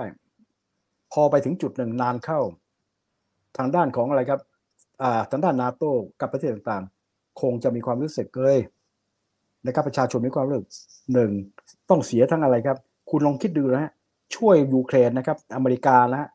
ยังช่วยได้ ถ้าทหารอย่างเดียวนะครับหนึ่งหมื่นหกพันล้านแล้ว แล้วก็ถ้ารวมทั้งหมดสี่หมื่นกว่าล้าน ทางด้านของยุโรปนะครับ ก็เท่าไหร่ครับเป็นหมื่นล้านเช่นเดียวกัน ตอนนี้ที่บอกว่าจะช่วยเหลือทางด้านเศรษฐกิจเก้าพันล้าน ยังยังยังยังยังไม่เคยเบิกออกมาเลย เพราะฉะนั้นพอเป็นแบบนี้ประเทศต่างๆ เหล่านี้ก็เจอปัญหาปัญหาที่หนึ่งคุณให้ความช่วยเหลือกับทางด้านอาวุธ อาวุธพวกนี้มันเยอะถามว่าต้นทุนอยู่ที่ตรงไหน เพราะบางอย่างเขาให้ฟรี บางอย่างเป็นเรื่องของการละเป็นเรื่องของอการให้ออกเดียต่ำเพราะฉะนั้นในกรณีอาวุธต่างๆ เหล่านี้ตัวเขาเองก็ต้องมีสำรองด้วย ช่วยจนทั้ตัวเอง ชักจะมีสต็อกนี่น้อย แต่ที่ผ่านมาผมขอเรียนครับยูเครนใช้อะไรครับอาวุธของอรัสเซียที่สงครามเย็นที่เหลืออยู่ในโปแลนด์หรืออยู่ในประเทศ เอามาใช้เขาถึงยิงพวกนี้ได้ แต่ทั้งโปแลนด์พวกนี้ถ้าผมให้ทางด้านของยูเครนจะต้องชดเชยด้วย modern weapon นะครับสลับขึ้นมาที่ตรงนี้แต่บริษัทที่ผลิต มันก็ไม่เคยมีครั้งไหนเลย demand สำหรับอาวุธเนี่ยมันเยอะมาก มันผลิตทันหรือถ้าการเนี่ยรบกันเป็นนานๆเป็นปี เพราะฉะนั้นข้อจำกัดในด้านนี้ บวกกับข้อจำกัดในด้านเศรษฐกิจมันมีต้นทุนที่ตัวนี้นะครับ ว่ามันสูงขึ้นมาปั๊บพอถึงจุดหนึ่งมันสู้ไม่จบ แรงกดดันตัวนี้จะนำไปสู่เรื่องของทางด้านนาโต้กับนั่นจะบีบทางด้านยูเครนกับอันที่สองทางด้านรัสเซียจริง ๆ แล้วถ้าเราดูให้ดีนะครับ ตอนนี้ถูกกระทบเยอะคุณไปอ่านบทความลงดูสิครับ อัตราการเติบโตสหภาพยุโรปอาจจะมีดีเซชัน อาจจะปีเดียวหรืออาจจะแน่นของสหภาพโซเวียต ปีนี้อัตราการเติบโตติดลบไม่ต่ำกว่า5ถึง6ปีหน้าจะว่าลดเหลือ 3 คุณครับโอกาสที่จะเกิดตรงนี้ คุณอย่าลืมนะครับว่านะรายได้ของรัสเซียเนี่ยหายไปเยอะมาก เรื่องของเขาพึ่งพาเรื่องน้ำมัน เรื่องของแก๊สเรื่องของถ่านหิน เยอะมากเลย และประเทศสหภาพยุโรปเนี่ยเป็นลูกค้ารายใหญ่ 40%สหภาพยุโรปพึ่งพาแก๊สของรัสเซีย 25-27 พึ่งพาน้ำมัน หายไปและหายไปแล้ว มันไม่ใช่จะกลับมานะครับ จะหายไปอีกนานเลย ถามว่าพวกนี้จะชดเชยจากทางด้านของจีนอินเดียได้ไหม ผมขอเรียนอย่างนี้ครับว่า ถ้าคุณไปอ่านคนที่เป็นผู้เชี่ยวชาญด้านแก๊สนะฮะเขาบอกว่าเวลานี้ครับคือขณะนี้จีนกับอินเดีย ซื้อจนทั้งสต็อกนี่ครับเต็มกันเกือบหมดแล้วนะครับแล้วก็อีกอันหนึ่งคืออะไรครับ ซื้อในราคาที่ถูกมาก เพราะอินเดียนี่ยิ้มเลยซื้อในราคาไม่ลด 30%เกือบ50%ทีนี้ถ้าถามว่าจะต่อจะทำยังไงครับ ชดเชยในระยะยาวได้ไหมเขาก็บอกว่านี่คุณเวลาที่จะขายน้ำมันนะฮะหรือแก๊สนะครับ ไม่ใช่เหมือนกับขาย onion onion คืออะไรครับเอ่อไอไอไออะไรครับหอมใหญ่แล้วครับไอหอมใหญ่หอมใหญ่เนี่ยเอ่อเอ่อ X เนี่ยไม่พอใจเอาฮะหิ้วไปขายตลาดไหนก็ได้ น้ำมันกับแก๊สในหุ่นหิ้วไม่ได้นะเว้ยเพราะฉะนั้นการที่จะส่งแก๊สไปให้จีนอินเดียต้องใช้เวลาเป็นสิบปี ต้องสร้าง infrastructure ต้องสร้างอะไรครับ ท่อคุณดูเทป Nord Stream หนึ่งกับ Nord Stream สองใช้เวลากี่ปีครับก่อนจะออกมา เพราะฉะนั้นในกรณีเศรษฐกิจของรัสเซียเนี่ยจะเจอปัญหายาวมาก และที่ร้ายกว่านั้นทางด้านรัสเซียเจอปัญหาเรื่องของอะไรครับ เรื่องของพวกเทคโนโลยีต่างๆทำให้อาวุธของเขาเนี่ยมีปัญหา เพราะอะไหล่หาไม่ได้ จนกระทั่งมีการใช้ศัพท์ว่าเหมือนกับเป็นการครับเรียกว่าอะไรครับ cannibalism เป็นภาษาการตลาดอ่อเหมือนกับสินค้าตัวหนึ่ง เราไปเปิดร้านสองกินร้านตลาดกันเองนะอยู่ติดกันต่างต่างค่า เพราะฉะนั้นมีการใช้อะไหล่ของเอ่อเครื่องบินลำหนึ่งเพื่อมาสิทธิ์อันหนึ่ง เพราะฉะนั้นในกรณีที่เหตุผลว่าทำไมสัญญาณรูปภาพทหารก็ลดลง เพราะว่าเขาไม่ได้เถียงทางเทคโนโลยีพวกนี้ แล้วก็รายได้ต่างๆเหล่านี้เป็นระยะยาวมาก เพราะฉะนั้นถ้าคุณไปอ่านบทความเพียงแต่ว่าในแง่รัสเซียเนี่ยไอ้ตรงที่เดือดร้อนต่างๆ มันไม่โชว์ออกไม่เหมือนกรณียุโรปมันเห็นชัดใช่ไหมเพราะว่าฝ่ายค้านเนี่ยมันไม่สามารถออกมาได้ขนาดไม่มาก เดี๋ยวนี้ก็มีการค้านเยอะ ถึงขนาดหนีไปนะครับ ไปอยู่ที่คาซัคสถานถึงแสนกว่าคน แต่คาซัคสถานก็ไม่เห็นด้วยกับรัสเซีย ยอมรับแสนกว่าคนเนี่ยอยู่ในคาซัคสถานแค่อย่างนี้อย่างเดียวพอ เพราะฉะนั้นรัสเซียก็จะมีประเด็นปัญหา เพราะฉะนั้นถ้าเกิดนะครับว่าสถานการณ์ต่างฝ่ายต่างรุกต่อไปไม่ได้ เขาเรียกว่าอะไร deadlock หรือ stalemate จุดนั้นอาจจะนำไปสู่การเจรจา ทางด้านอเมริกาสหภาพยุโรปอาจจะมาบุกที่ตรงนั้น แต่ตัวนี้ต้องระวังนิดหนึ่ง สถานการณ์เดดล็อกตัวนี้นะครับต่อสู้ไปเรื่อยๆนะครับทางด้านของอะไรครับถ้าอเมริกากับยุโรปเนี่ยสามารถบริหารฝานหน้าหนาวไปได้ สิ่งหนึ่งที่สำคัญก็คือทำให้สงครามนี้ยาวนานเป็นปีๆเท่ากับว่าเป็นการบั่นทอนแสนอะไรความสามารถของรัสเซียในการที่จะฟื้นตัวมาแข่ง แค่นี้สหภาพโซเวียต โอกาสจะฟื้นตัวที่มาเล่นงานนาโตเนี่ยยำบากขึ้นมาเยอะมากแล้วครับ เพราะว่าคนตายหรือบาดเจ็บ8 0,000กว่าคน อาวุธต่างๆ หายไปที่แย่และอย่างแสนยานุภาพทางทหาร ทางด้านอาวุธเห็นชัดว่าเป็นรองของนาโตเพราะฉะนั้นโอกาสที่จะเหมือนกับที่มันเป็นภัยคุกคามลดน้อยลงไป แต่นาโตถ้าสามารถนะครับเอ่ออะไรครับเอ่อทนกับสภาพที่ผมบอก ซึ่งไม่ใช่ทนง่ายๆนะครับแต่ว่าถ้าเกิดทนได้ถึงจุดหนึ่งนาโตอาจจะมีความรู้สึกว่าเหมือนกับที่อดีตรัฐมนตรีเอไม่ใช่อดีตนะรัฐมนตรีกลาโหมของอเมริกาคุณปัจจุบัน เขาบอกว่าผมจะ วิกเคนยูจุดประสงค์วิกเคนยูทำให้คุณอ่อนแอจะทำให้มันนานๆนานๆ อันนี้ก็เป็นยุทธศาสตร์ของแต่ละอันเพราะขนาดนี้ผมตอบได้ว่า ไม่มีใครตอบได้ว่าใครชนะครับรัสเซียก็มียุทธศาสตร์ของเขา ซึ่งยุทธศาสตร์เขาก็มีหลายอย่าง ซึ่งอาจจะชนะก็ได้นะครับทางด้านของอ่ายูเครนก็มีความสามารถเรื่องอาวุธต่างๆ เหล่านี้ แต่ทั้งสองฝ่ายมีจุดอ่อนครับว่าแรงบีบนะครับสำคัญที่สุดคือแรงบีบจากประชาชน ซึ่งเกิดจากความหนาว แรงบีบที่เกิดจากความเสี่ยงจากเรื่องปรมาณู แรงบีบที่เกิดจากเรื่องของอะไรครับ เรื่องเดือดร้อนด้านต่างๆ เหล่านี้ถามว่าประชาชนในประเทศไหนครับ ที่จะเป็นคนที่บีบให้มาก่อน ในการรัสเซียอาจจะมองไม่ชัด เพราะประชาชนไม่สามารถแสดงความเห็น แต่ไอ้ที่มืดๆเวลาโผล่มาโผล่มาลึกเลยนะ เพราะฉะนั้นในกรณีผมไม่ประมาทครับ ทั้งสองฝ่ายอยู่ในลักษณะที่ไม่สามารถตอบได้ว่าในที่สุดใครจะชนะ เพราะว่าต่างฝ่ายต่างยึดแผนการของตัวเอง เพื่อที่จะชนะอีกฝ่ายหนึ่งขณะนี้ก็ผมบอกได้ว่าสถานการณ์ นะครับยังยืดเยื้อและยิ่งอันตรายมากขึ้นครับอืมอืมครับ แต่ว่าถ้าถ้ามองในเชิงของตัวกรอบระยะเวลาครับอาจารย์ คือ ถ้าสมมติว่ามองหน้าหนาวเนี่ยมันน่าจะเป็นตัวที่ชี้วัดได้เลยไหมครับ เพราะว่าคือถ้าฝั่งของรัสเซียเขาถือไพ่อ่าก็คือถ้าพ้นหน้าหนาวป๊บยุโรปก็น่าจะหายใจหายคอคล่องขึ้นไหม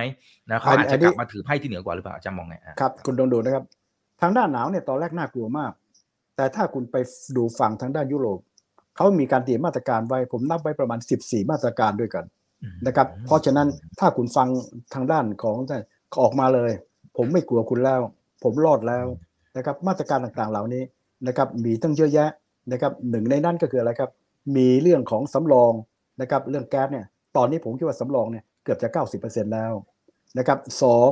มีอ่าน้ำอ่าน้ำมันกับทางด้านของแก๊สสำรองนะครับ ไม่ใช่สำรองอะชดเชยมาจากไหนครับ มาจากทางด้านของอัลจีเรีย มาจากทางด้านของนอร์เวย์ อเมริกาก็ส่งแก๊ส ส่งน้ำมัน แล้วก็ทางด้านของของเยอรมันก็มีการติดตั้งภายใน4-5 เดือน ที่ผ่านมาติดตั้ง terminal สำหรับเอาเรือเข้ามาที่ตรงนั้นนะฮะแล้วก็อันต่อไปมีการใช้อะไรครับ ใช้พลังงานทดแทน ไม่ว่าจะเป็นเรื่องลม ไม่ว่าจะเป็นเรื่องของแสงแดด ไม่ว่าจะเป็นเรื่องของทางด้านของอีกอันหนึ่งปรมาณู อเมริกาทางด้านเยอรมันเนี่ยจะหยุดใช้เปรมาณูแล้ว แต่พอตอนนี้ก็เลยเปิด ยังไม่ได้เปิดครบนะสามเครื่องเปิดแค่สองนะครับอีกอันหนึ่งที่จะช่วยลดเรื่องต้นทุนของน้ำมันลง ทีนี้ต้องลดต้นน้ำมันลง เพราะว่าในสหภาพยุโรปนะมีเป็นแปลก นโยบายทางการพลังงานของเขานะปรากฏว่าราคาไฟฟ้าผูกติดกับราคาแก๊สนึกภาพออกครับเพราะพอราคาแก๊สเนี่ยขึ้นไปมากมาย ในการลบครั้งเนี้ย จาก 15 เหรียญต่อเมกะวัตต์ต่อชั่วโมง กลายมาเป็นตอนสูงสุด 380 20 กว่าเท่า นี่ขนาดลดลงไปแล้วนะ ยังอยู่ที่ประมาณ 180ถึง200 เท่า เพราะฉะนั้นในกรณีมันก็มีบริษัทไฟฟ้า 2 แบบ แบบหนึ่งเจ๊งเพราะว่าพึ่งแก๊สพอพึ่งแก๊สปั๊บนะค่าอ่านะต้นทุนมันสูง พวกนี้รัฐบาลต้องช่วยกลายเป็นพวกหนึ่งรวยชักเลย เพราะพวกนี้ไม่ได้ใช้แก๊สแต่ว่าได้ประโยชน์จากราคาไฟฟ้าที่ผูกกับแก๊สนี่ก่อนครับ เพราะฉะนั้นรัฐบาลเยอรมัน รัฐบาลฝรั่งเศสกับหลายรวมทั้งอังกฤษด้วย จะทำไงครับ เอาวินโฟกำไรของบริษัทพวกเนี้ยที่มาจากราคาน้ำมันที่มันสูงไอ้ยราคาไฟฟ้าที่สูงเป็นประวัติการณ์เนี่ยมาเป็นนะครับมาเป็นอะไรครับ มาเป็นเครื่องมือในการลดเรื่องของรายจ่ายของครัวเรือน อันนี้ก็เป็นสิ่งที่เขาใช้อยู่นึกภาพบอกไหมครับ และยังมีการลดตอนเนี้ยองค์กรต่างๆ มีการลดการใช้ตัวนี้ลงประมาณ 15%เพราะฉะนั้นอันเป็นอธิบายรูปธรรม ยุโรปเคยพึ่งพาแก๊สของรัสเซีย 40%ขณะนี้การลดลงผมเข้าใจว่าจะเหลือประมาณ 6 หรือ 7%ภายในเดือน 2 เดือนข้างหน้าจะเหลือศูนย์ครับ น้ำมันภายในปลายปีนี้จะลดไป 90%ครับ เพราะนี่คือเหตุผลว่าทำไมราคาน้ำมัน ราคาแก๊สมันถึงลดลงไปหมดเลย ไอ้ราคาน้ำมันที่ขึ้นมาอย่างของเบรนเนี่ยเคยลดจาก 130 ไป 80 ที่มันขึ้นมา 90 กว่า ไม่ใช่เพราะเพราะเรื่องเรื่องของรัสเซีย แต่เป็นเพราะว่าทางด้านซาอุดิอาระเบีย นะครับตกลงโอเปกพลัสนะครับ ต้องการแล้วลดกำลังผลิตลง 2 ล้าน มันก็เลยขึ้นมาขึ้นมาที่ตรงนี้ เพราะฉะนั้นในกรณีสำหรับยุโรปคิดว่าเขาสามารถผ่านหน้าหนาวได้ แต่พวกนี้คุณต้องฟังหัวถ้าเกิดมันหนาวจัดล่ะเพราะเกิดหนาวจัดคุณเยเลยมีการใช้อุณหภูมิน้อยลง ประชาชนจะทนได้ขนาดไหน อันนี้ก็เป็นส่วนหนึ่งที่เราต้องมาดูต่อ เขาคุยว่าเขาทนได้ แต่เอาเข้าจริง ๆ จะทนได้ขนาดไหนเพราะพอถึงทนไม่ได้ถึงจุดหนึ่งมันหนาวมาก ถึงจุดนั้นประชาชนยังมีความรู้สึกเฮ้ยนะครับกูไม่ช่วยมึงแล้วไม่ไหวนะครับ ขอเป็นตรงนี้นะครับ อย่างกรณีของเบลแกเรียที่เห็นชัดเลยกำลังที่จะหันไป ขอให้รัสเซียส่งแก๊สซึ่งอันนี้ก็เป็นเป็นการละเมิดไอ้ไอ้ไอ้ที่อะไรที่จริงจะว่าละเมิดก็ไม่ได้ เพราะว่าข้อตกลงทางด้านพวกนี้ต้องเป็นอัมมันติเอกฉันนี่ก็ออกไหมครับ เพราะฉะนั้นในกรณีทางด้านของอะไรครับ ทางทางด้านของฮังการี ก็เป็นส่วนหนึ่งที่ไม่ได้สนับสนุนเต็มที่นะครับไม่เห็นด้วยกับการบุก แต่ก็ไม่ได้แซงชั่น ตอนนี้จะมีเบลแกเรียประเทศหนึ่งฮะที่กำลังจะเรียกว่าออกนอกลู่นอกทาง เพราะฉะนั้นนี้ก็คงต้องมาดูต่อว่าสิ่งที่รัสเซียคิดว่าเป็นยุทธศาสตร์นั้นจะได้ผลขนาดไหนนะครับแต่เพราะฉะนั้นนี้ผมก็คงก็ไม่ได้อยู่ในฐานะที่จะตอบ แต่หมายถึงว่าทางด้านนาโต้ก็มีการเตรียมพร้อมในการรองรับตั้งแต่เรื่องปรมาณูเรื่องแก๊สรองรับอะไรต่าง และยังสามารถจนถึงขนาดนี้ เอกภาพของนาโต้ยังเยี่ยมมาก เอกภาพของสหภาพยุโรปยังเยี่ยมมาก แต่ไม่รู้อีกสามสี่เดือนจากนี้ไป ต้นทุนในด้านน้ำมันไอ้ต้นทุนในการหน้าหนาวต้นทุนที่ต้องมาสนับสนุนทั้งด้านเศรษฐกิจ และยิ่งทางด้านรัสเซียกำลังเล่นงาน ชุมชนเล่นงานพวกนี้ ต้นทุนในการช่วยเหลือทางด้านเศรษฐกิจเนี่ยมันก็สูงขึ้น ถามว่าถึงจุดนั้นเอกภาพนี้ยังยังอยู่หรือเปล่า ผมไม่สามารถตอบได้ แต่ที่จะตอบได้คือ สถานการณ์นี้ยังคงอยู่กับเรา และเข้มข้นมากขึ้น และดูแล้วอันตรายมากขึ้นครับ แต่ถ้าโชคดีในอนาคตมีถึงจุดหนึ่งที่สามารถที่จะเจรจาได้ ในกรณีที่ผมบอกเกิดเดดล็อกขึ้นมาถึงจุดนั้น แต่ถ้าการเจรจาแบบนี้ยูเครนเท่ากับเสียเปรียบนะครับ คือลบแทบตายกลับมาต้องเสียดินแดนไม่ต่ำกว่า 80%ซึ่งในกรณีบอกได้เลยว่ายูเครนจะทำทุกอย่างนะครับที่จะเป็นไปไม่ได้ แต่ว่าเขาจะทำได้ขนาดไหน เพราะความอยู่รอดของเขาต้องพึ่งพาทางด้านนาโตกับทางด้านสหภาพยุโรป เพราะฉะนั้นอันนี้ก็เป็นสิ่งที่ที่ อาจจะเกิดขึ้นจะจะจบยังไง ผมไม่สามารถตอบได้ ทั้งหมดจึงขึ้นอยู่กับเรื่องของอะไรครับ เรื่องของแรงนะแรงกดดันนะครับ ที่จะมีต่อประชาชนทั้งสองฝั่งฝั่งนาโตสกับฝั่งรัสเซีย ว่าใครจะมีแรงกดดัน เรียกว่ามากจนกระทั่งฝ่ายใดฝ่ายหนึ่ง เรียกร้องบอกว่าพอแล้ว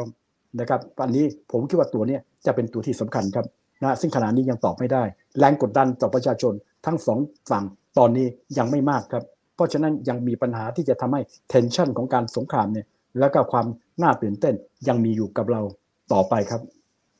ครับ เพราะฉะนั้นต้องเฝ้าติดตามนะครับ แล้วก็ต้องเรียนเชิญอาจารย์มาให้ความรู้ดีๆกับพวกเราบ่อยๆนะครับ ปีนี้เจอกันบ่อยมากครับอาจารย์ เรื่องมันเยอะมากจริงๆนะครับ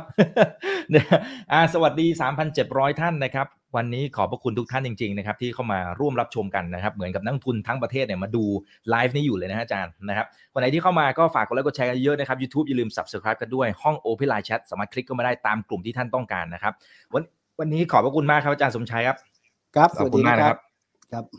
ครับทางหน้าเป็นเรื่องไหนเดี๋ยวรอติดตามนะครับนี่คือไรนาบายอีกบันพศทุกเรื่องที่นักทุนต้องรู้ครับ สวัสดีครับ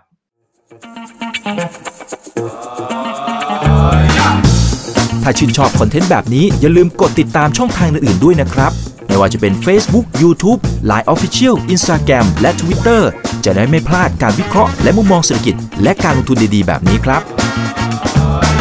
อย่าลืมนะครับว่าเริ่มต้นวันนี้ดีที่สุด ขอให้ทุกท่านโชคดี และมีอิสรภาพในการใช้ชีวิต ผม อีกบรรพฒนาเพิ่มสุขครับ